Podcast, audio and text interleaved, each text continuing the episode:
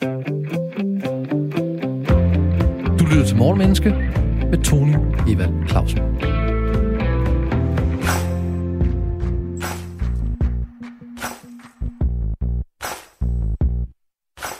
Du lytter til Morgenmenneske på Radio 4. Programmet, hvor vi dykker ned i menneskelig adfærd og psykologi med et afsæt i et aktuelt emne, og ser på, hvad du og vi kan lære af det som mennesker og samfund. Vi har samlet det bedste fra de fem programmer, vi sendte i ugen, der gik. Så du får cremen fra de gode gæster, vi havde med, og en smagsprøve på, hvad du kan få alle hverdage mellem den 28. juni og den 6. august, imellem kl. 6 og kl. 7 om morgenen, eller på podcast, der hvor du henter dine podcasts. Rigtig god fornøjelse. Hej Rasmus. Hej. Rasmus Dahlberg, Ph.D. i katastrofer, historiker, foredragsholder, forfatter til flere bøger, blandt andet Mellem Kyst og Krig fra 2019, og til daglig arbejder du som adjunkt på Forsvarsakademiet. Tillykke med det. Tak. Og også fysisk manifesteret her i studiet, nemlig selveste Dennis Nørmark, antropolog, debattør, senior advisor og head of learning i virksomheden Voluntas? Er Ja, det rigtigt det er sagt? rigtigt. Ja, Ja, ja, ja. Voluntas, ja. Foredragsholder, forfatter til flere bøger, og den seneste, den der hedder Tilbage til arbejdet. Velkommen til, Dennis. Tak for det. Og så to kompetente mennesker i rummet. Det bliver en fornøjelse at føre jer igennem lærer vi af historien. Men lad os starte med at kigge lidt på termerne. Lærer har jeg slået op i ordbogen, og det er sammenhængende system af tanker, teorier og regler med mere, der søger at forklare en del af virkeligheden, især om religiøst eller videnskabeligt system. Og generel viden, indsigt og erfaring, som kan uddrages af noget, som kan indvirke på ens adfærd eller lignende i fremtidige tilfælde. Det var, det var lærer. Så det er det, vi skal prøve at snakke om. Lærer vi af det? Og historien i den samlede udviklingsforløb indtil nutiden, for eksempel for et land, et folk, en epoke osv., eller et fagligt område, ofte om politiske og økonomiske og kulturelle eller sociale forhold. Jeg er simpelthen så glad for, at du starter med en, en begrebsdefinition. Det er det, jeg altid prædiker for mine studerende og kadetter, når de skal skrive opgaver. Så, Tak. så ved vi, hvor vi er. Ja, men, men jeg er jo også underviser, dog ikke på Forsvarsøkonomien, så det har jeg også bare lært mig at gøre, fordi der er mange, der ikke ved, hvad ord Mm. betyder, så tror de det. Så begrebsforståelse er ret vigtig. Godt, men skal vi starte med et citat til dig fra George, du kan sige hans efternavn. Santayana. Santayana, og han har sagt, historien bliver altid skrevet forkert. Derfor skal den altid skrives igen. Hvad tænker du om det citat? Jamen, jeg tænker, at øh, det er godt i tråd med, øh, med min egen historieopfattelse, mit historisk syn. Og der er sådan, det er sådan lidt, øh, lidt Karl Poppersk, det der med, ikke man lægger en hypotese ud, og så forsøger man at falsificere den. Men hvis man ikke kan det, altså forsøger at afvise den, og hvis man ikke kan det, så må den stå til troende som det bedste bud på i det her tilfælde, hvordan vi skal forstå et eller andet givende område af historien, indtil der kommer nogen med bedre metoder, bedre øh, kildemateriale, og, og giver et bedre bud. Øh, og, og så kan man jo også lige sige med henvisning til den gode gamle danske historiker Erik Arup, at så længe vi kun digter med kilderne, så går det nok at, at skrive den om igen og igen. Ja, ret godt citat. Jamen, jeg synes, fordi det er ret interessant det her, fordi da jeg gik i skole, og det vil være lang tid siden, der havde jeg en oplevelse af, at historie, det var sådan noget objektivt noget, sådan Mm. noget, der var mejslet i sten, sådan en øh, Hammeriks Danmarks historie, du ved, det var, sådan, det var sådan, det var. Det var ikke et synspunkt, det var ikke en subjektiv vurdering Mm. af fortiden, det var sådan noget, det var sådan, det var. Vi fik flaget øh, kom ned over de baltiske lande et eller andet sted, og så, øh, og så var det, kom det fra Gud, og hvad ved jeg. Og det er først, sådan, da jeg lidt blev lidt ældre, jeg opdagede, at historie, det er jo en subjektiv ting. Det er noget, der kan skrives om, og vi får nye mm. Måder Mm. at se på historien på. Men det var jo fordi historie ikke var en subjektiv ting i nationalstatsprojektet. Altså der brugte man jo 1800-tallet og i det 20. århundrede øh, i høj grad historie, den, den fælles historie og øh, den fælles fortælling om Danmark som et, øh, hvad skal man sige, disciplinerende redskab. Ikke? Ja. Altså man, vi, man, det er udenadslærer, man lærer den officielle, rigtige version af historien, så er man en del af klubben. Det der med sådan subjektiv tilgang og kildekritik og, og mere diskussionspræget tilgang til historien, det er et, et fænomen, der er, øh, vi har, har lært at kende i, i skolesystemet også inden for de seneste 20-30 år. Så mere modernistisk at, at have den tilgang til det. Så sådan, mhm, okay, klart. tjek. Altså, jeg læste et andet citat, som du så ikke fik. Det var nemlig den her. Indtil løverne får fat i historikerne, så vil den altid blive skrevet fra jægerens synspunkt.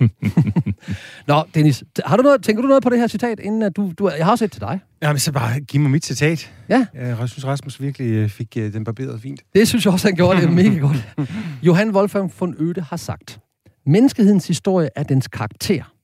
Hvad tænker du om den?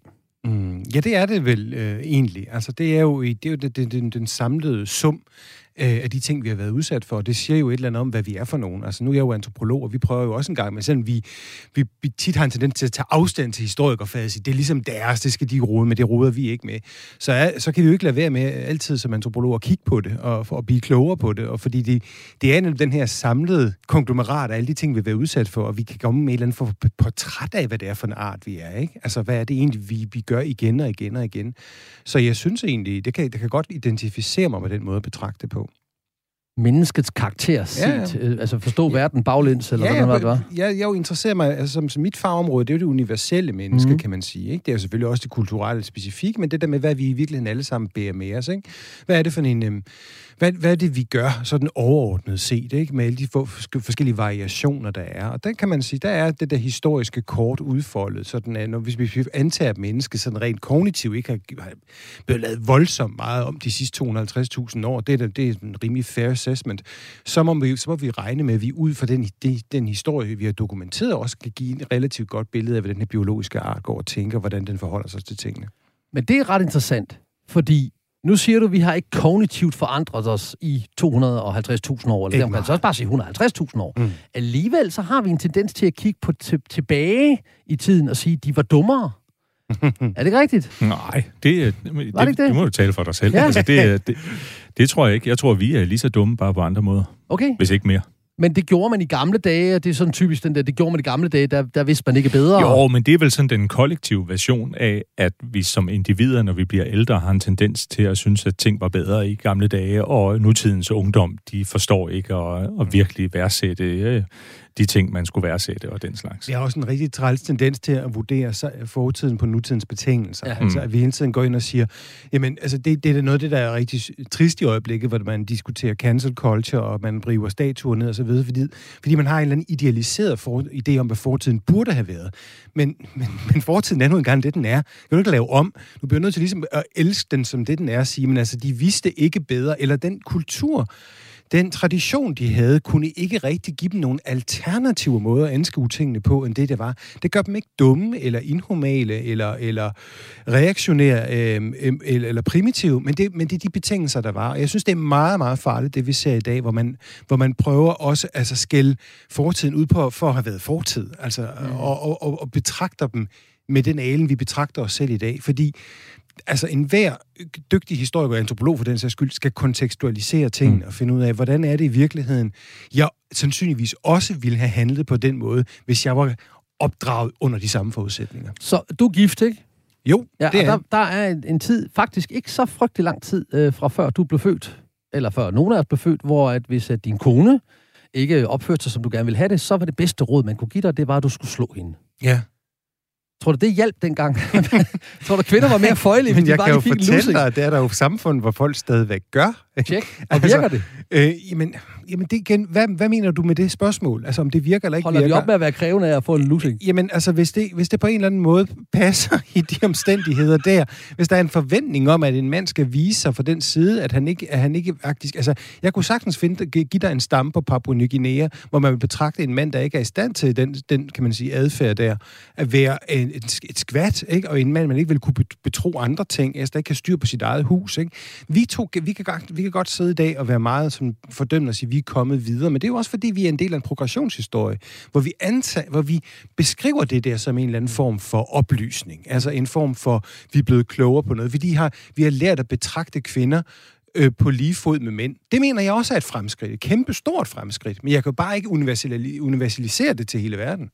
Og det, man kan være helt sikker på, det er, at øh, dem, der øh, i dag dømmer historien på nutidens præmisser, nok glemmer, at om 100 år vil der være nogen, der meget uretfærdigt dømmer også i dag på fremtidens præmisser. Den synes jeg, man skal have med. Det, der jo i virkeligheden er mm. interessant i forhold til dit spørgsmål, det er jo ikke så meget, om det virkede, eller om det var rigtigt eller forkert. Det, der er interessant, det er processen fra den gang til i dag. Mm. Hvad var det for nogle faktorer? Hvad var det for nogle debatter? Hvad var det for nogle indsigter, der gjorde, at man ændrede opfattelse og praksis i forhold til at slå sin hustru?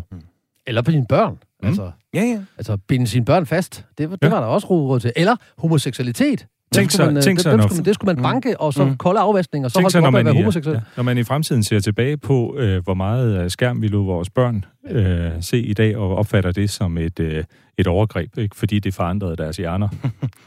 Men man skal jo se det på sin... Det, det, det er jo ikke noget, man bare gjorde, fordi man var sadistisk anlagt, eller folk bare var dumme svin. Det her var typisk, fordi de havde en eller anden form for funktion. Altså, det var med til, kan man sige, eksempelvis at opdrage børnene til en verden, som var voldelig. Og den var mere voldelig. Folk fik tæsk for et godt ord i gamle dage.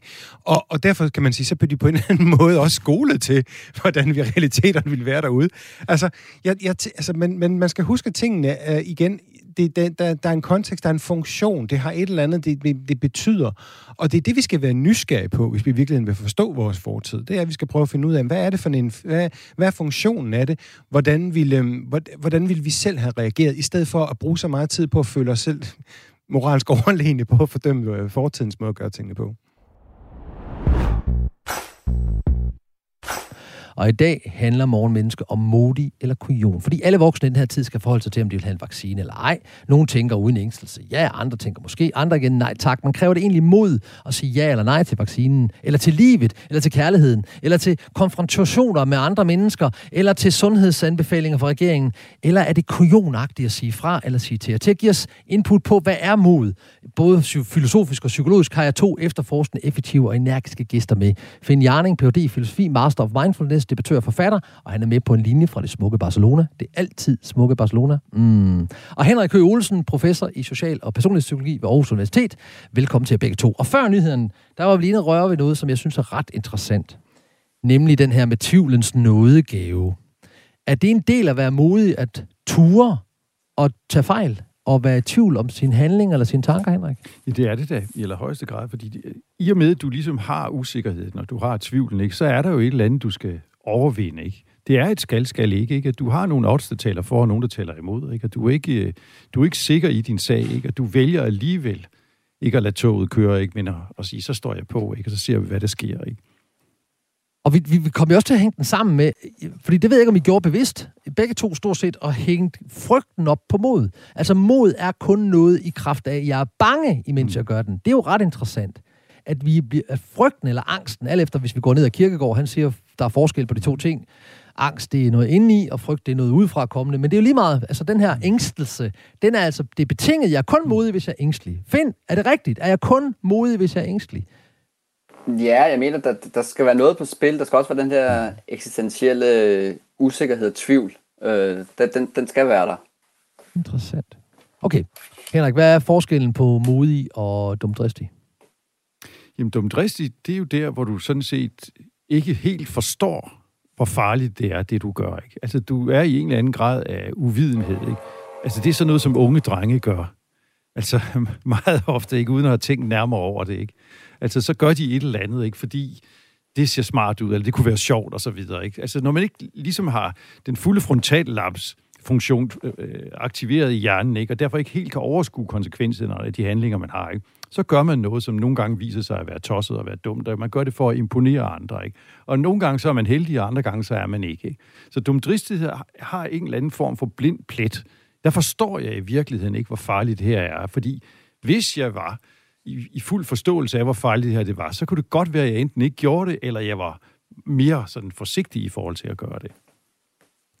Er du stadigvæk med, Finn? Ja, jeg er med, ja. Det lyder bare, som om den lukkede ned, ja. så, så, så du, du får den også her. Hvad, hvad, hvad tænker du om Henriks definition på forskellen på dumdristig og modig? Jamen, den dumdristige er jo, hvor du handler naivt, øh, uden eftertænksomhed. Øh, og, og det mener jeg på ingen måde er, er modigt. Jeg mener ikke, der er nogen, der er ikke nogen undskyldning for at være ignorant. Øh, og man kan ikke gemme den bag en form for, for skjult mod. Øh, men, men mod kræver derimod, at, at der er en vis grad af eftertænksomhed. Man har gjort sådan nogle overvejelser inden, men der er stadigvæk det der element af, af sat. Øh, der, der er noget, noget, man risikerer noget. Øh, og det kan være både i ens liv, men det kan også være, at man risikerer at tage fejl øh, og omkostningerne ved at tage fejl, den kan man måske heller ikke forudse. Godt, så har jeg et filosofisk spørgsmål til dig. Kan jeg være en kujon, selvom det klogeste og bedste valg i situationen er at undlade at vise mod? Det vil sige, hvis jeg er i en situation, hvor jeg, øh, hvor jeg tænker, nej, det, her, det, det, det skal jeg ikke gøre, det trækker jeg mig fra. Omverdenen siger, du er en kujon. Er jeg så en kujon? Hvis vi bagefter kan se, at det var klogere valg? Nej, fordi så er det en form for efterrationalisering bagefter. Men det vigtige i situationen er, om du trækker dig, fordi at du er bange for dommen fra masserne. Du er bange for ligesom at træde ud af den her konsensusstemning, der er. Mm. Øh, hvis, hvis, hvis det er tilfældet, så er det klart, så, så er du en kujon. Øh, men hvis du gør det, og, og det rent faktisk siger, at det her det vil jeg ikke blande mig i, eller netop her er min tavshed et, et, et tegn på, at, at jeg er modig, øh, så er det noget andet. Altså, vi kan gå tilbage til den her øh, gruppe-team-øvelse, jeg har været i, sammen med de her tidligere jægersoldater, der synes, man skal du ved, gøre alle mulige vilde ting, for lige at se, om man vil være grænsesøgende eller ej. Og der var der jo nogen i gruppen, der synes det var fejt og kujonagtigt af mig, at jeg ikke rørte ved den der, øh, det der strød, øh, det der strømhegn der. Det, og, og jeg synes jo, det lyder som den klogeste, den klogeste ting, jeg overhovedet kunne gøre, det var at lade være med at tage noget strøm. Øhm, men, men, men de oplevede det helt sikkert, som om jeg var en kujon. Og, og det rigtig interessante var, det oplevede jeg så også selvom at, hvis vi lige skal være ærlige over for hinanden her, hvorfor i alverden tage ved et hegn, man ved, man får stød af, og så står og tage imod fem impulser, Henrik? Er, er det ikke rigtigt? At, at det er tåbeligt, men i øjeblikket oplevede jeg mig som en kujon. Jamen, jeg synes også, du var lidt en kujon. Tak skal du have. vil, du, vil du åbne den for mig, så jeg kan få det selv? Så der er vi online til at Det vil jeg også nok sige. Altså, nu, nu er vi i en, en, en lidt uh, tosset verden, ikke? Sådan en uh, drengebogsverden, ikke? Hvor vi udfordrer hinanden. Det er sådan noget, mænd gør, ikke? Og det kan man synes forskelligt om, ikke? Men nu er vi så der. Nu er det den leg, vi leger, ikke? Og så vil jeg sige, så løber du en meget lille risiko. Det er et meget lille ubehag, ikke? Du er sgu en kylling, at du ikke bare står på i forhold til at røre ved det hegn der, ikke? Hvis det er det, der er på spil, ikke? Og det skal vi sgu ikke bruge mange timer på at tænke på, ikke også? Ikke? Enten tager du videre, så lader du være. Hvis du lader være, så er du sgu en kylling. Jeg skal se, om jeg kan komme over det her. Jeg endte også med at gøre det, det, det er meget cool. Synes du også, at jeg kan hjælper? Mindfulness, broder, emotionel intelligens, sig noget, sig noget til at trøste mig, eller hoppe på skibet? Nej, men jeg tror, jeg tror nogle gange, så handler det også om at give slip, øh, og bare kaste ud i nogle ting, og specielt her, hvor der også er et element af leg i det. Okay. Og, og, det, det, og, det, det handler, og, og det, det handler om her, er jo, at, at på sin vis er der jo ikke nogen... Der er ikke, rigt, der er ikke, der er ikke noget på spil andet, end du får, får stød i hænderne. Okay, tak skal jeg. Ved du hvad, jeg tænker, at vi skal mødes. Skal vi ikke det? Os tre. Og så, så tager jeg sgu et strømhegn med, så kan vi så, så kan vi så for i barter på den, på den ja. våde jord. Modtaget. Men det er jo interessant, fordi det bliver jo, det bliver, det bliver jo i virkeligheden situationelt. At det handler om situation. Vi er i en ja. situation her, hvor vi leger. Det er også det, du, du, ja. du situation emnet mennesket, ikke? Altså, hvad er situationen? Det er en leg. Ja. I den, for, der burde du have rørt ved det, især hvis de fem foregående også har gjort Men det. du skal ikke tisse på det, Tony. Nej, men det har jeg gjort, okay. da jeg var helt dreng. Der var nogen, der fortalte mig, hvis man holdt hinanden i hånden, og så man tissede på det, så gjorde det ondt på den anden. Ja. Det vil jeg så gerne sige, det er løgn. Og det var måske også, da jeg fik traumet i virkeligheden for det der strøg. Så det var virkelig noget barndomsnøde. At, ja. at det så, er det så stadigvæk fejt og kujonagtigt, at jeg gjorde det, hvis det var sådan en barndomstraume? Ja. Yeah. Tjek. Alright. okay. Hvorfor dyrkede de græske filosofer, det, det skal du ikke stå på mål for Finn, men du, du gør måske hjælpe os til at forstå det. Hvorfor dyrkede de græske filosofer modet som en dyd? Fordi livet generelt kræver mod. Hvis du skal, hvis du skal leve et liv frit, det vil sige tage beslutninger, der frigør dig for, for forventningerne, for omverdenen, for, for de sociale og familiære forventninger og krav, der er, så, så kræver det et vist mod. Øh, det kræver også et, et mod at at måske hjælpe andre mennesker på vej. Hvis man tager sådan som, som Sokrates, som, som spurgte folk og udfordrede dem på deres, deres egne definitioner af, af begreber og værdier osv., øh, det kræver jo også et mod, fordi han har højst sandsynligt også været meget irriterende for nogen. Ikke? Øh, så det kan nærmest være et fysisk mod, at nogen har lyst til at pande ham ind, eller, men også det, at, at filosofi på en måde er jo en invitation ind i tvivlen fordi den, den stiller ikke nødvendigvis, øh, eller har ikke sikker svar på alle spørgsmål. Men filosofen er også den, der er modig nok til at stille spørgsmål, eller hun nogle gange ikke selv kan besvare. Men derfor kan de stadigvæk godt være gode og relevante, de spørgsmål. Øh, og det, det kræver ret meget mod, tror jeg, at stille spørgsmål, du ikke selv kan besvare. Det har du ikke set nogen danske politikere gøre i 100 år. Ah, Ah, lige 100, det ved jeg ikke. Men okay, men, fordi det var faktisk et spørgsmål, jeg havde til dig. Det var, er filosofer modige? Altså, nogle af dem har jo... Nu er jeg ikke voldsomt god til filosof, filosofiens historie, men er der ikke noget med, at nogle af dem har lavet deres liv for der, på grund af det, de sagde og mente? Er, er filosofer i virkeligheden modige? Det mener jeg, det er. Øhm, at det, det, det ligger i filosofien at være, men nødvendigvis ikke det fysiske mod. Øh, der kan jo også være med hensyn til den status og prestige, det der, det der på mode. Øh, filosofen er jo også nogle gange blevet, øh, Sokrates sagde, at filosofen var lidt en idiot, øh, øh, fordi han eller hun stod udenfor, var ikke ligesom en del af det her konsensus.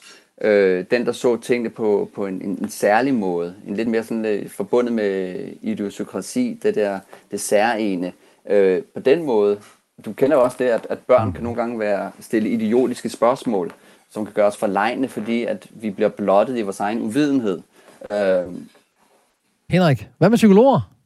Nu har øh, Finder taget ejerskab på, at filosofer ja. er modige. Hvad er psykologer? Er I modige? Det er der sikkert nogen af dem, der er. Ikke? Altså, jeg kan godt se, altså, det, det har noget med, altså, i, i et øjeblik, du er genuint undersøgende et eller andet, og dermed også tør at tage fejl, ikke? og melder ud med et eller andet, og bagefter ligesom at gå i rette med sig selv, fordi nu har man fået nogle andre data. Ikke? Altså, nogle af psykologerne er jo store nok til at kunne indrømme, når de øh, har taget fejl, ikke? eller store nok til at publicere ting, som ikke bekræfter, hvad de tidligere har ment og sagt. Ikke? Men der er jo også nogen, som synes, at det er en gevaldig uorden i regnskabet. Ikke? Så det er jo sådan noget, hvor filosofer og psykologer måske kan, øh, kan, kan ligne lidt hinanden. Ikke? Altså, modet inden for de her to brancher har i virkeligheden at gøre med, at man er i stand til at være flertydighedstolerant. Altså acceptere, at verden er mere kompleks, ikke? og også at sandheden er en uendelig øh, bevægelse, ikke? som vi nærmer os hele tiden, ikke? og vi kan blive klogere i næste øjeblik, og hvad vi holder for hævd i, i dag, ikke? det kan vi grine af i morgen. Ikke? Og det skal man være på en eller anden måde i stand til og parat til at gøre. Folk, der er for bange, bliver også tit for rigid i deres holdninger. Ikke? Der bliver det mere et spørgsmål om at få verden til at passe til de idéer, jeg allerede har dannet mig omkring den. Ikke? Og det er, er virkelig Altså, flertydigheds intolerance ikke, er en af de sværeste personlighedsparametre at danse med, altså hvis du ser sådan på det. Ikke? Fordi folk, der er det, det er jo i virkelig en autoritær, rigide personlighed, ikke, som lukker sig om det perspektiv, de engang har fattet. Ikke? Og, og så er der ligesom ikke mere at lære i den her verden. Ikke? Flertydighedsintolerance, ja. det er mit nye favoritord. Velkommen tilbage til Morgenmenneske på Radio 4. Programmet er dedikeret til at gøre dig klogere på mennesker, adfærd og hvorfor vi føler og tænker og siger det, vi gør. Morgenbordet er dækket med indsigt, inspiration og input på aktuelle emner i et adfærdsmæssigt og psykologisk perspektiv. Og vi er på efterforskning i DM i folkelighed, fordi der i foråret og forsommeren nærmest opstod sådan en Danmarks mesterskab i folkelighed blandt politikerne øh, på de sociale medier, billeder af makralmad og hundevalpe, heste, vinduespusning og en underlig konkurrence om, hvem der er mest jysk. Til at give os input på det har du og jeg fornøjelsen af to engagerede, energiske og eftertænksomme gæster, materialiseret i studiet foran mig.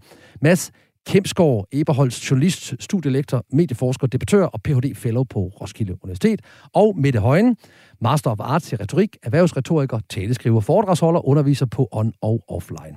Og før nyhederne var vi inde og snakke om det her, hvor klogt er det, og, øhm, og, og måden, man sådan ligesom oplever, hvad folkelighed er på, og hvordan vi får troværdighed.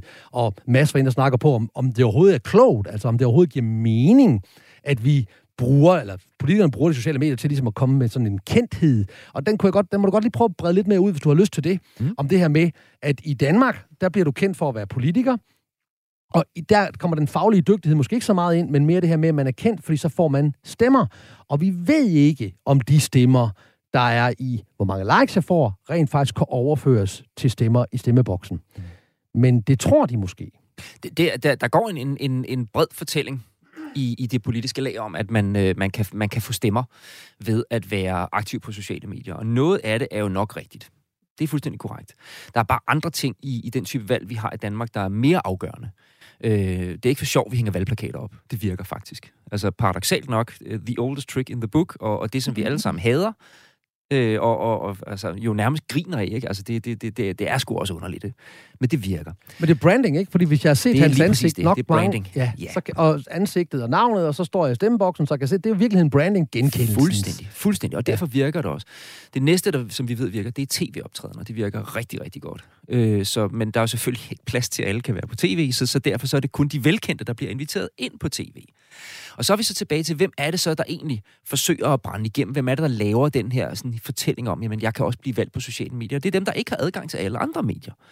Øh, I Folketingsvalget 2015, der målte vi alle 800 kandidater, 799, men lad os bare sige 800 for nemheds skyld, der målte vi deres aktivitet. Der er simpelthen en, der ikke var med Øh, nej, der var 799 kandidater. Okay, det, check. Modtaget. Øh, det, men Godt. jeg sagde bare 800, fordi det, Ja, det er jeg, lidt jeg blev bare sådan helt, hvem var det, der ikke måtte være med der? Nej, undskyld, det, det, det er meget af mit øh, omsorgsskeme. Jeg Jamen, det er i orden. Der var, og det er alle er velkomne. Men, øh, men øh, på Twitter, der kan man i hvert fald sige, at øh, hvor, det var der, vi målte deres aktivitet, for det var det eneste relevante sted at måle i 2015. Der var der otte af de politikere, der brændte nogenlunde igennem. Det var de velkendte. Det var, det var ikke engang partilederne. Helle Thorning, Lars Løkke tweetede overhovedet ikke. Det gad de ikke spille tid på. Øh, men, men der var ganske, ganske få, altså otte ud af de her cirka 800, som brændte igennem. Øh, de, blev, de blev valgt, syv af dem i hvert fald. Den ene blev ikke valgt. Øh, der var simpelthen ikke nok stemmer i det. Og det har noget at gøre med, at der er nogle andre ting, øh, som også afgør, om du bliver valgt ind. Mm. Ikke? Og det er for eksempel, hvad for en liste står du på? Altså, hvad for et parti stiller du op for? Hvor stiller du op henne? Ja. Ikke? Står du stærkt eller svagt der, hvor du stiller op henne? Hvad for et nummer har du på listen? Øh, alle de her ting, der, der faktisk afgør, hvordan du kommer ind. Så til syvende og sidst, så det her med sociale medier, og hvad du gør, hvad du ikke gør der, den kendisfaktor, branding, du måtte udvise, vi kan kalde det, hvad vi har lyst til, det er egentlig, det er egentlig lige meget. Det er kun én del af et meget, meget stort sådan apparat, der bliver sat i gang. Og hvor meget det betyder, det er der faktisk ikke rigtig nogen, der ved. Og så er vi tilbage til, at der går nogle fortællinger om, at det virker. Og det er fordi, at der har været nogle reklamebyråer, øh, som øh, har slået sig rigtig meget op på, jamen, jeg kan godt få dig valgt. Og det er jo i nogle henseender rigtigt, og i andre henseender er det ikke rigtigt. Og, øh, og i de slutrapporter, jeg har læst fra, fra nogle af de her meget store reklamebyråer, der konkluderer de jo faktisk selv, at vi, vi ved faktisk ikke rigtigt, hvad der virker. Men fortællingen lever jo stadigvæk, fordi det er det, politikerne har fået at vide. Og derfor så er der altså et høj grad af FOMO. Ikke? Altså, hvis jeg ikke gør det her, så kan det have nogle øh, konsekvenser for mig. Og, og fear, FOMO står for Fear of Missing Out, frygten for at gå glip af noget. Lige præcis. Ja. Super. M- Mette, Mm. Nu fik Mads meget tid. Nej, men jeg, jeg, Ja, værsgo. Ja. ja, jeg ved godt, det er din, din opgave at stille spørgsmål, ikke? men jeg, jeg tænker bare sådan, hvad du kan tænke og reflektere over, Mads, omkring sådan samfundsperspektivet. Du pegede lidt på det der med, at når politikerne, når Mette Frederiksen for eksempel siger, jamen, danskerne kan selv finde ud af at stille spørgsmål underforstået. De kan bare stille dem direkte til mig. Danskerne har en direkte kanal ind til mig, så vi behøver ikke jeres journalister. Det er jo sådan, altså, nu ved jeg ikke, om vi skal køre derhen på krænkelser, men der kunne man jo måske godt som journalist tænke, hey, Ja. jeg har faktisk også en faglighed, der er relevant for udviklingen af det her samfund, og det er jo sådan dybest set det, politik, politik handler om, udvikling af samfundet.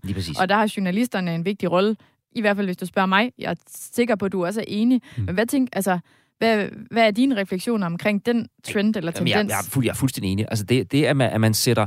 At man sætter øh, vi, vi, har, vi har døbt pressen den fjerde statsmagt. Ikke? Mm. Og øh, statsministeren er pressens minister. Mm. Og det ved, det ved hun jo øvrigt også godt. Ikke? Mm. Og vi har milliarder, og, og, og, altså, og det er milliarder, der vi giver i mediestøtte, både til, til, til public service, og vi giver det til, til øh, ja, den kanal, vi sidder på her. Øh, vi giver det til private øh, dagblade og alt muligt andet. Vi hælder masser af penge i medierne. Og, og når så journalisterne øh, ligesom siger, at vi, vi, har, altså, vi har en opgave, det er, også, det er jo jer, der har givet os opgaven. Og så siger politikerne, nej, vi, vi, vi kan nok løse den bedre selv. Det er, det, det, er, det er næsten en hån, ikke? Altså. Mm. Øh, og derfor så skete der altså også det, og og det, det, altså det, det er noget, der har bevæget sig sådan her hen over det, det, det sidste halve års tid og eskaleret, vil jeg sige. At der er en, en, en relativt bred utilfredshed i den journalistiske stand med, at det, det her det er noget, der pågår. Altså, at man ikke kan få et interview. Øh, at det, det, de, altså, når du, når du ringer øh, til, til en politiker, så, så foregår det ved, at der er rigtig, rigtig mange forskellige lag, du skal igennem af mm. kommunikationsmedarbejdere. Og hvis du er rigtig heldig, så får du til sidst et, et unikt skriftligt citat. Rigtig tit, så bliver det bare, kan du ikke lige tage det fra min Instagram-profil? Nej. Øh, og og, det, det er jo ikke sådan en, en voldsom fed faglig måde at gå til det på for, for rigtig mange journalister. Det er Altså, ikke. min, men, altså alarmknapperne blinker jo lidt hos mig, og tænker, jamen, at, at så, det kan jo godt blive manipulation. Jamen, det er jo hvis, manipulation. hvis, man ikke, hvis vi ikke har pressen indover som altså filter og, Ja. og kritisk. Ja. Øh, Det har vi jo også stadigvæk nogle gange. Altså, det, Ja, ja. Det, der, der, man, jeg tror, man skal, man, skal, man, skal, man, skal, man skal gøre en stor forskel på sådan noget dag-til-dag-journalistik, som, som godt kan handle lidt om, om, om små pølser, der kommer ud, hvis man skal, skal bruge den analogi fra starten. Ikke? Øh, og, og så de her meget store øh, ting, hvor, hvor vi stadigvæk har journalister inde på Slottsholmen, der går rundt og, og også er dygtige og har en helt anden adgang. Men, men dag-til-dag-journalistikkens adgang til den daglige politik, den er blevet svært udfordret. Og den, det, det er de ret utilfredse med. Og det bringer mig over til... At, at, fedt, du må gerne stille spørgsmål med det, alt er godt. For nu har jeg et spørgsmål til dig. Her er et Mette Frederiksen citat i forhold til, hvad hun og regeringen bruger de sociale medier til. Også fordi de bruger dem mere og mere, end de bruger de sådan traditionelle journalistiske medier. Så her vil jeg citere. Og så har vi selvfølgelig den udfordring, at det jo bestemt ikke er alle aviser, der har så mange abonnenter længere. Så hvis man kun er til stede i aviserne, så vil der være mange danskere, man ikke er i dialog med på samme vis.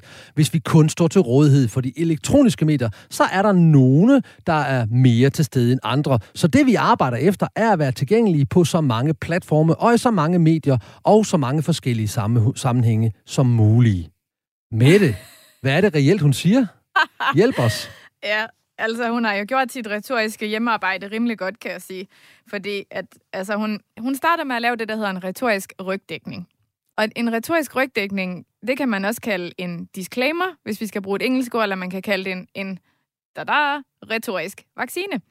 Og hun starter simpelthen med at vaccinere sin egen argumentation. Hun, hun sidder her og tænker, ikke?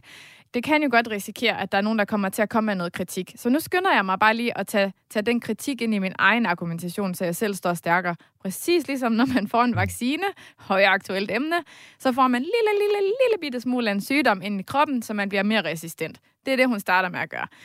Ved, ved at hun siger, nu har vi jo en masse medier, som ikke har så mange abonnenter ja, det, det, det, undskyld, Lise, fordi nu, det er jo mm. sådan noget, jeg er overfølsom overfor, fordi jeg er jo efterforsker ja. i sådan noget. Det, jeg er ja. overfølsom overfor, det er, at hun starter med at, at lave en præmis, som, som er grundlaget for resten, hun siger, nemlig, ja at aviserne ikke har så ja, mange ja. abonnenter. Ja. Og den står upåtalt hen, men det er ligesom, har I accepteret min præmis, de har ikke så mange abonnenter, på trods af, at der stort set ikke findes nogen trygte medier i dag, der ikke også er æderborgerne på den ene eller den anden måde, ja, ja. med podcasts og med men videoer og med alt muligt andet. Det er super manipulerende, det der. Mega! Manipulation er jo kendetegnet ved, at man enten lyver, fortiger eller fordrejer noget. Og her er hun jo stærkt inde på at altså fordreje den situation, hun har sikkert læst et tal et sted, det har hun helt sikkert. Selvfølgelig har hun det. De har jo gjort deres arbejde derinde. Men, men, men at, uh, okay, aviserne har faldende abonnenttal, så har de taget det stykke fakta, og så har de puttet det ind i en anden kontekst, og det vil jeg jo sige, det er jo super manipulerende, fordi de fordrejer den situation. Men det passer jo virkelig belejligt ind i den argumentation, de nemlig gerne vil køre. Fordi så får de, altså ved at tage afsæt i, at i godsøjen, øh, der er faldende abonnenttal, og, og vi har jo det her fornemme, flotte ærende, at vi skal jo bare have vores politik ud på så mange platforme som muligt. Så, så, så sådan er det jo bare. Det er jo ikke andre måder, vi kan gøre det her på. I stedet for at tage sit ansvar som pressens minister, og faktisk altså, få det her samfund til at cirkulere rundt og have en, have en god, øh, reel øh, kommunikation omkring det, i stedet for at køre sådan nogle der man- manipulative øh, ting. Så det, det er super manipulerende, det der, at sige det på den måde. Men jeg har også hørt, mm. og det er ikke en kritik, det er, det er noget, jeg har hørt, så det er, det er sladder. Det vil jeg gerne mm. skynde. Så de, vaccinerer jeg mit argument nu? Ja. ja. det vil jeg gerne gøre. Jeg vil gerne vaccinere meget åbenlyst og sige, at jeg har en, en, en, en dagsorden, som jeg gør meget åben, nemlig at sige, når politikerne begynder, og Mette Frederiksen især, at fortælle journalister, hvordan de skal passe deres arbejde, så er det sådan, man kører på, at jeg bliver urolig. Altså når, når, når, og det er ikke kun Mette Frederiksen, hun gør det også, men rigtig mange politikere på alle fløje mm. har en tendens til at, i, at i rettesætte øh, journalister. Ja. I, i, og, og, og hvorfor gør de det, og, og hvad, hvad får de ud af det? Og øh, føjer I jer, Mads? Føjer I journalister? Bliver I bange, fordi så kan I ikke få øh, citatet, nu skal jeg også være sød, og jeg må ikke stille kritiske spørgsmål, fordi de skal være så, øh, for, så folkelige, så nu må jeg hellere lige, hvis jeg skal have adgang til Mette, eller Tule, eller, eller Christian, så skal jeg sådan og sådan og sådan. Altså, øh, jeg tror, det mest øh, berømte eksempel, vi har på det fra, øh, fra sådan, øh, coronahåndteringen, kan man sige, det er, da hvad hedder nu, Kvartrup passer Mette Frederiksen op på en trappe og, og stiller hende nogle kritiske spørgsmål, og så til det svarer Mette så, øh, øh, hvad hedder det nu, det er vist meget godt, det er mig, der er statsminister, og ikke dig. og øh, det er, det er øh, udover det åbenlyst kan være en, en fin idé, at Kvartrup ikke er statsminister, så han altså i, i, i det her henseende, der kan man sige, der stiller han jo nogle meget relevante spørgsmål, og hun går efter manden i stedet for. Og det, det sker for mange journalister, og det sker for mange journalister, der har et fagområde, hvor de bliver, øh, de, de, bliver, de bliver bekendte med kilderne på en anden måde. Og jeg siger ikke, at, at, at Kvartrup i det her tilfælde er bondkammerater med Mette, men de ved, hvem hinanden er. Og der er, en, øh, der er igen den her frontstage og backstage, og det er, sådan, det, det, det, det er sådan lidt en udnyttelse af det forhold, ikke? Øh, det er også, man, kan, man, kan, man kan faktisk nogle gange også mærke det på, at, at øh, man, man kommer på fornavn med hinanden. Nu er vi på fornavn med hinanden herinde i studiet, men øh, mm. når jeg uddanner journalister, så siger jeg, at man har altid mindst to navn. Øh, fordi det, det skaber en distance. Øh, og den er med til at opretholde sådan en eller anden form for professionel, hvor du ikke går efter manden, men du går altid går efter bolden. Ikke? Mm. Øh, så, så, så nej, altså det, det der, der jeg, jeg, jeg synes, øh, det, det, det sker ikke jævnligt, men det sker. Og når det sker, så er det jo en, altså en faglig desavering af journalisten som væsen, ikke? Altså, øh, det, det der, hun gør der med at gå efter manden efter bolden. Bare lige, hvis I er interesseret, så hedder det ad hominem mm. på retoriksprog. Og ad, det latinske betyder til, og hominem, det betyder manden. Øh, så ved I det. Til, så, så vi går manden, efter manden i stedet, i stedet for. for til bolden. Og det, og, det, og det er jo også, altså hun kører, hun bruger jo sådan, og det, det er jo så kombineret med en autoritetsargumentation. Hun, altså det hun siger, ikke, det er, jeg er over dig, så du skal ikke komme og sige noget om det og det og det. Så hun igen, så forskyder hun jo præmissen for det spørgsmål her, for det handler ikke om sagen længere. Nu handler det om det indbyrdes magt- og autoritetsforhold. Så det er jo faktisk meget, meget kort eksempel på noget, der er meget, meget manipulerende. Ja, pludselig et undvigende svar, fordi at, at de fleste vil bare høre, at det var en frisk bemærkning til Hårdrup. Det kan han godt tåle, øh, og, og, og han er ikke så folkelig, hvis men vi, man må men sige det. Men vi fik faktisk aldrig svar på det vi spørgsmål. Vi fik nemlig aldrig svar på de tre eller fire spørgsmål, han rent faktisk stillede, som Præcis. hun nægtede at svare på. Og så lavede hun det, jeg kalder, jeg ved ikke, hvad, hvad, hvad, hvad du kalder det, men jeg kalder det sådan, så lavede hun sådan en, en, en afledningsmanøvre, hvor hun så siger, så er det godt, du ikke er statsminister. Ja, jamen, og så, så er det det, der kommer i medierne, ikke at, det, at hun faktisk reelt ikke svarede på nogle ret gode spørgsmål. Du lytter til Morgenmenneske på Radio 4, programmet, hvor vi dykker ned i menneskelig adfærd og psykologi med afsæt i et aktuelt emne og ser på, hvad du og vi kan lære af det som mennesker og samfund. I dag taler vi om Danmarks mesterskab i folkelighed. I folkelighed i forhold til, at politikerne deler billeder af sig selv, deres mad, kæledyr, rengøring og masser af andre ting, der mere har anstrøg af sådan en privat karakter end real politisk indhold.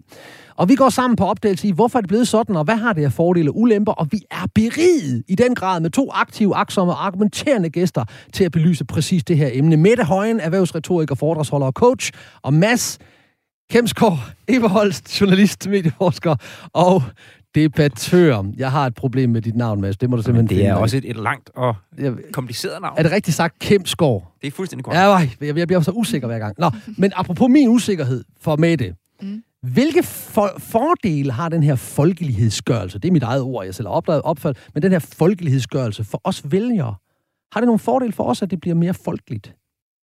Mm, ja, men der er jo den her sådan identifikationsfaktor, at jamen, hvis nu, lad os nu bare sige, at jeg havde en ambition om at blive statsminister. Så kan jeg følge Mette Frederiksen på Instagram. Så kan jeg se, hun spiser makralmad. Nå, jeg spiser også en gang imellem makralmad. Jeg er faktisk ikke så vild med makrel, men altså, det kunne være noget andet. Sådan, Men pusser du vinduer? Øh, det gør jeg heller ikke. Det, det betaler jeg mig fra. Hvad så med at hæppe på håndbold?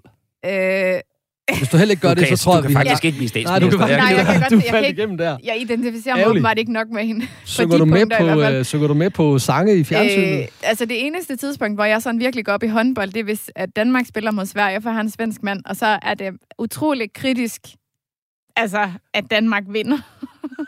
Så kan du slet ikke blive Det gør statsminister. nej, ikke, hvis du overhovedet tager hensyn til din mand mere end hvad, til, til, til, til befolkningen her, så kan det ikke. Okay, nu bliver Jeg det sjovt, mit, men... mit, mit argument det er på vej til Ja. at gå helt Lad- øh, og- og lad under gulvbrædderne her. nu skal jeg se, om jeg kan finde min seriøse stemme igen.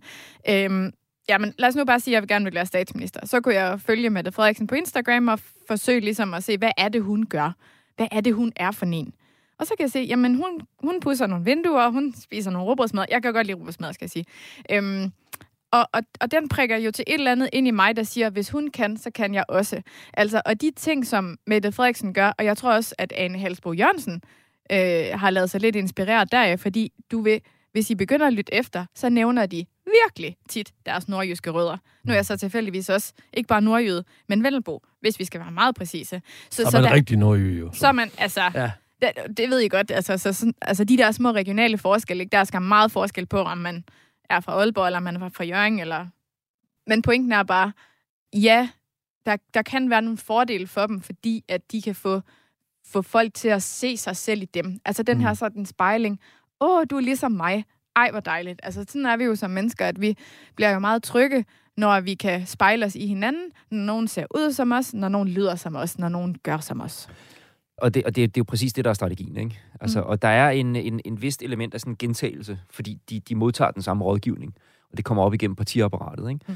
Og så, så kopierer man jo, hvad man synes, der virker, ikke? Altså, så, men, men, øh, men altså, jeg synes jo, det, det, det, det nærmest paradoxale i den der tankegang, det er jo, at det er jo ikke, det er jo ikke makralmaden, der gør jo en, der gør en til politiker. Nej. Man, og, og det er jo ens holdninger, ikke? Ja. Så til syvende og sidst vil vi så gerne have politikere, der spiser makralmad, eller politikere, hvis holdninger vi føler altså flugter øh, overens med vores egne. Ikke? Altså, fordi, det, altså, hvis opmærksomhed er en finit størrelse, mm. så får vi kun svar på det ene. Ikke? Mm. Præcis. Altså, jeg vil jo meget hellere... Jeg vil og jo finit meget... betyder endelig størrelse, det skal jeg bare lige huske. Præcis. Ja. Jeg vil jo meget hellere øh, se nogle billeder af hendes øh, bogreol, eller se et eller andet semi-langt opslag om, hvad hun, altså, hvorfor hun er blevet politiker, og hvad er det, der har inspireret hende. Ja? Men der kan man også komme for skade, ikke? Altså med, med Joy Mogensen, der bliver spurgt, hvad, hvad din yndlingsplade så, ikke?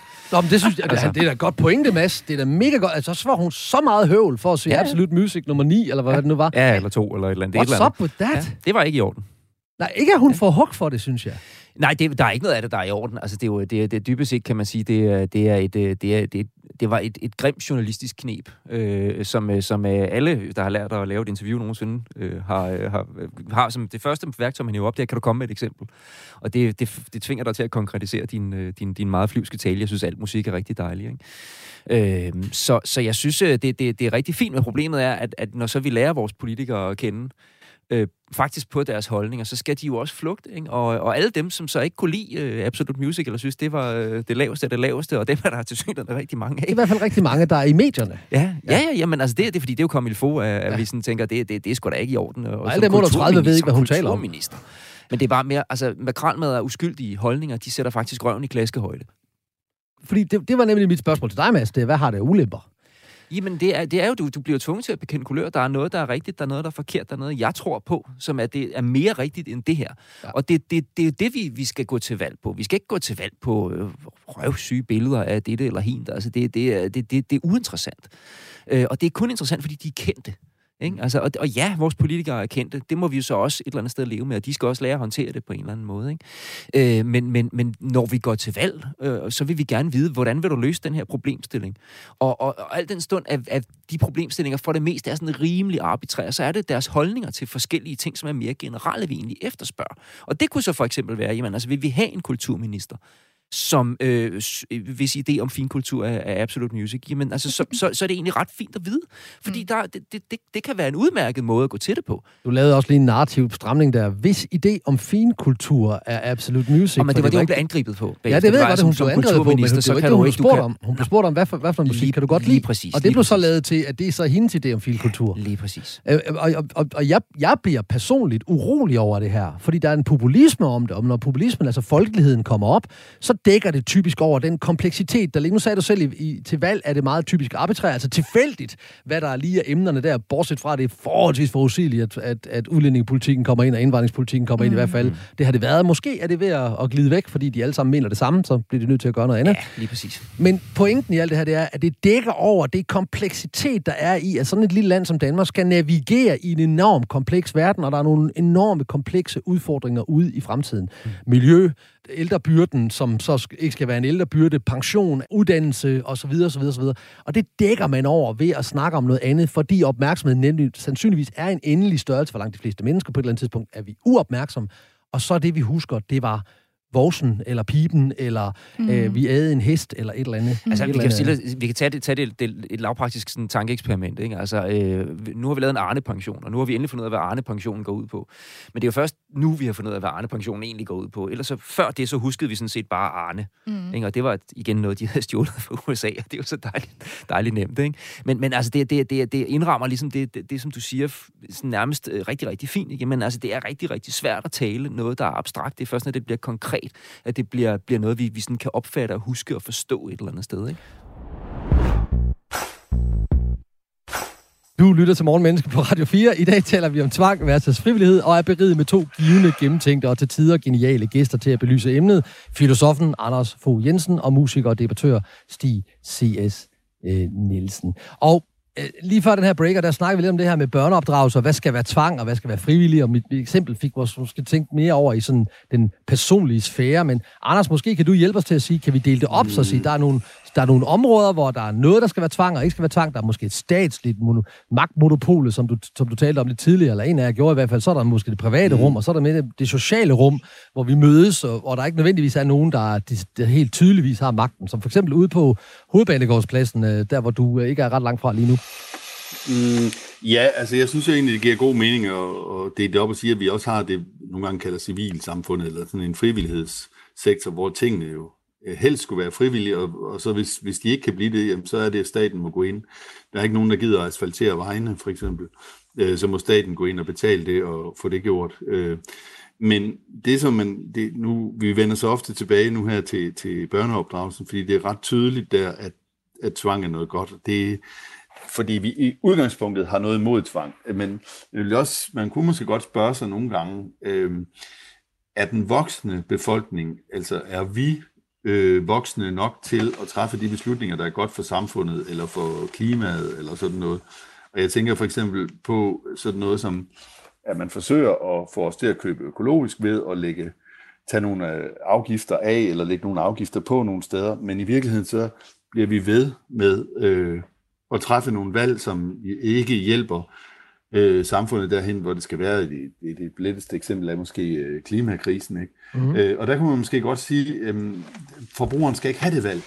Altså, vi giver øh, landmændene 10 år, og så vil vi ikke se noget, der ikke er økologisk længere, hvis det kan lade sig gøre at producere, for eksempel. Eller vi vil ikke øh, se varer fra New Zealand eller Peru, fordi der er for meget fragt forbundet med det. Så jeg tænker, at der nogle gange kunne det, kunne det jo godt være, at at, at det vil, man vil blive lidt sur lige til at starte med, men man godt kunne se fornuften i det, og øh, at, at vi, vi, skal ikke, vi skal ikke have de fristelser hele tiden for at have fundet noget, købe noget billigt bras. Ja, det er fordi, jeg kunne tænke mig at gå ned ad den vej med dig et kort øjeblik, og Stig, Stig du siger ja. bare til, hvis du har noget at sige til det, men... men, men hmm, jeg lytter. Okay. Vi skal sige til landmændene, om 10 år, der skal alt være ø- økologisk. Basta.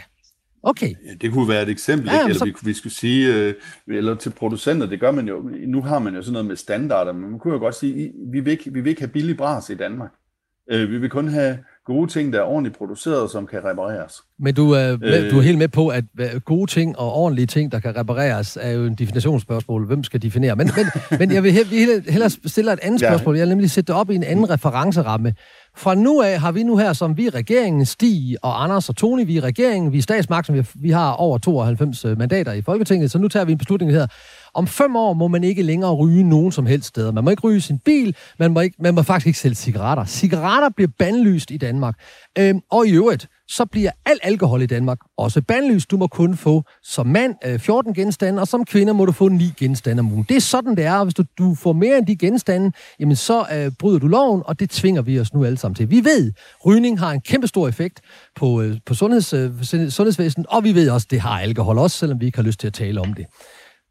Vil det, være for, vil det være for, hvis man kan sige til landmændene, at de skal gå økologisk, hvis man kan sige til producenterne, at de skal lave ordentlige ting, så kan man vel også sige til rygere, at du skal holde op med at ryge, og til, til alkoholikere og dem, der drikker alkohol, og det gør jeg jo en gang imellem, at nu må du ikke drikke mere end x antal øh, genstande på en uge. Det, det er din, Anders. Hvad tænker du? Ja, ja altså der, øh, der rammer vi et, jeg tror vi rammer et grænsepunkt, som hedder kroppen. Øh, hvor langt må staten gå ind i min krop? Altså en ting er, at den kan blande sig i, hvad jeg køber, men også blande sig i, hvad jeg, hvad jeg øh, fylder i min krop. Øh, og øh, altså, der er ingen tvivl om, at det vil optimere bi, øh, biomassen, eller hvad vi kunne kalde øh, befolkningen, populationen. Øh, jeg synes, man skal stille sig selv spørgsmål, om det skaber bedre liv øh, i sidste ende. Men altså, jeg, så, øh, Hmm, det er ikke, fordi jeg, vil trække, jeg, jeg, jeg, jeg, vil ikke trække, jeg vil ikke trække gulv til væk under dig. Det er bare en interessant tanke, ikke? Fordi Nej, men jeg vil, at, at man kan argumentere der, hvor, for, at rygning... Kommer, kommer helt, ja, ja, men rygning er ikke begrænset og... kun til den krop, der ryger. Den er også begrænset til, at ikke alene dem, der er omkring selv hvis de stod i et vakuum, og hele tiden altså, røgen blev filtreret væk, så har effekten af rygning er, at du bliver syg. Og det vil sige, at du bliver, ja, kommer i en ja, sundhedsvæsen. Ja. Det samme er effekten af alkohol. Ja, Stig, kan du, og effekten er at sidde stille. Ja, og så hvorfor skulle, jeg ikke, hvorfor skulle jeg ikke også uh, tvinges til at løbe 5 km om dagen? Det, det, det skal du. Du skal gå 10.000 mm. skridt om dagen, ja. og det skal du melde ind. Mm. Uh, Stig, hvad tænker du? ja. Jamen, det, er altså, det, kan jo, det, det lyder jo helt, helt forfærdeligt, altså den, den sidste, øh, hvis man skulle tvinge folk til at leve på en, en fuldstændig bestemt måde. Ikke? Øhm, det, det synes jeg var helt galt, og det der med, med kroppen, og det, og det hvad skal man sige, ens alder mest private rum, som er, som er, det, som er altså, den måde, vi lever øh, vi vælger at tilrettelægge vores liv på, så at sige. Selvfølgelig skal, skal vi have lov til at, som andre siger, det, det gode liv. Hvem har ret til at definere det gode liv, kunne man også spørge. Ikke? Og, og en gang, i sidste ende må man jo sige, at om jeg, om jeg skal spise en, øh, en gulerod, eller en hamburger, eller ryge smøger, eller, eller hvad jeg skal, om, om det er det gode liv eller det dårlige liv, det, det, man bliver nødt til at sige, det er op til mig for, for, for, mit, for mit vedkommende må jeg selv have, have rådrum i forhold til at definere, hvad det gode liv er, hvad, hvad det angår. Men det der med økologi, det, altså det er jo, det er jo en, en diskussion værd, ikke? fordi man har jo netop øh, restriktioner i forhold til landbruget, og i forhold til spildevand, og i forhold til øh, klimatryk, og, og, og alle de der, eller CO2-tryk, og alle de der ting. Så selvfølgelig er det, er det en legitim holdning, som man kunne diskutere, og som og, og man kunne gå til valg på, ikke? altså tvungen økologi. Det kunne man sådan set godt. Jeg, jeg synes, der er forskel her, her, her også, fordi at det, vi snakker om med, med rygning og alkohol, det, det, der ødelægger jeg mit eget liv, men, men, men jeg kan jo godt, øh, vi kan jo godt være ude i en situation, hvor jeg ødelægger noget for alle andre omkring mig også, eller er med mm. til at ødelægge noget. Øh, og så, så kan man måske bedre tale om, at det, det skal du altså holde op med.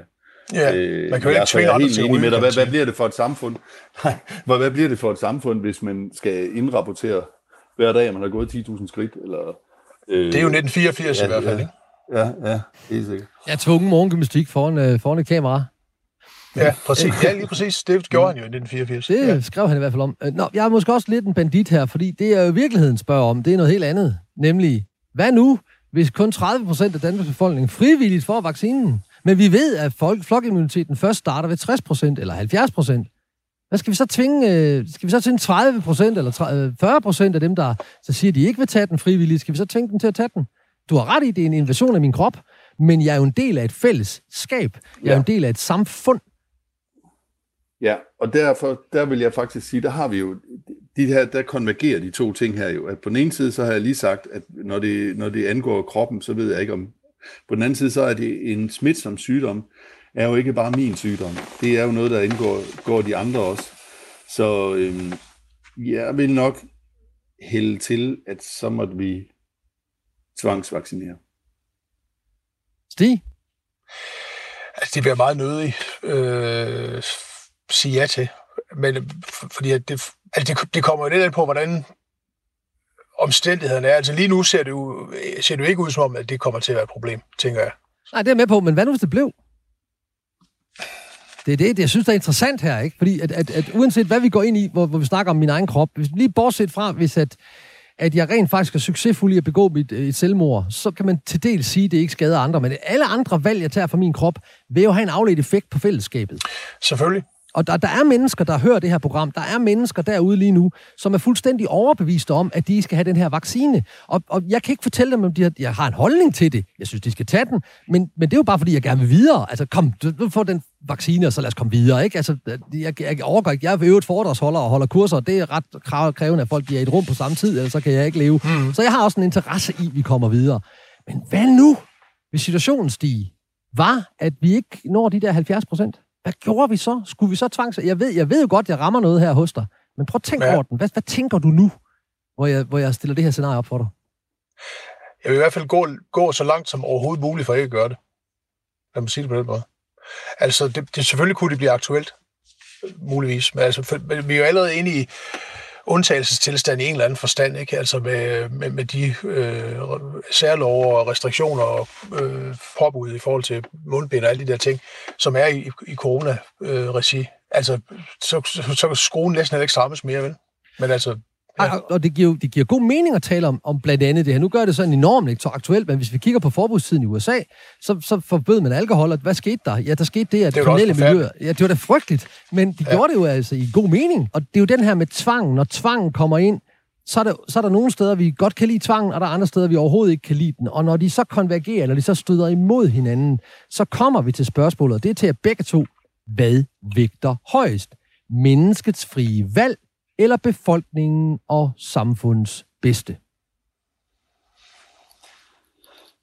Øhm, jamen, altså det du vi, jeg kan, jeg kan forsøge at teoretisere mig lidt ud af det og sige, at, at, øh, at, øh, at menneskets frie valg, det er jo en form for rettighed, og, og, og befolkningens bedste, det er en, sådan en, en slags købmandsmoral, ikke? det er det, vi kalder utilitarisme, sådan hvad er bedst for flest muligt.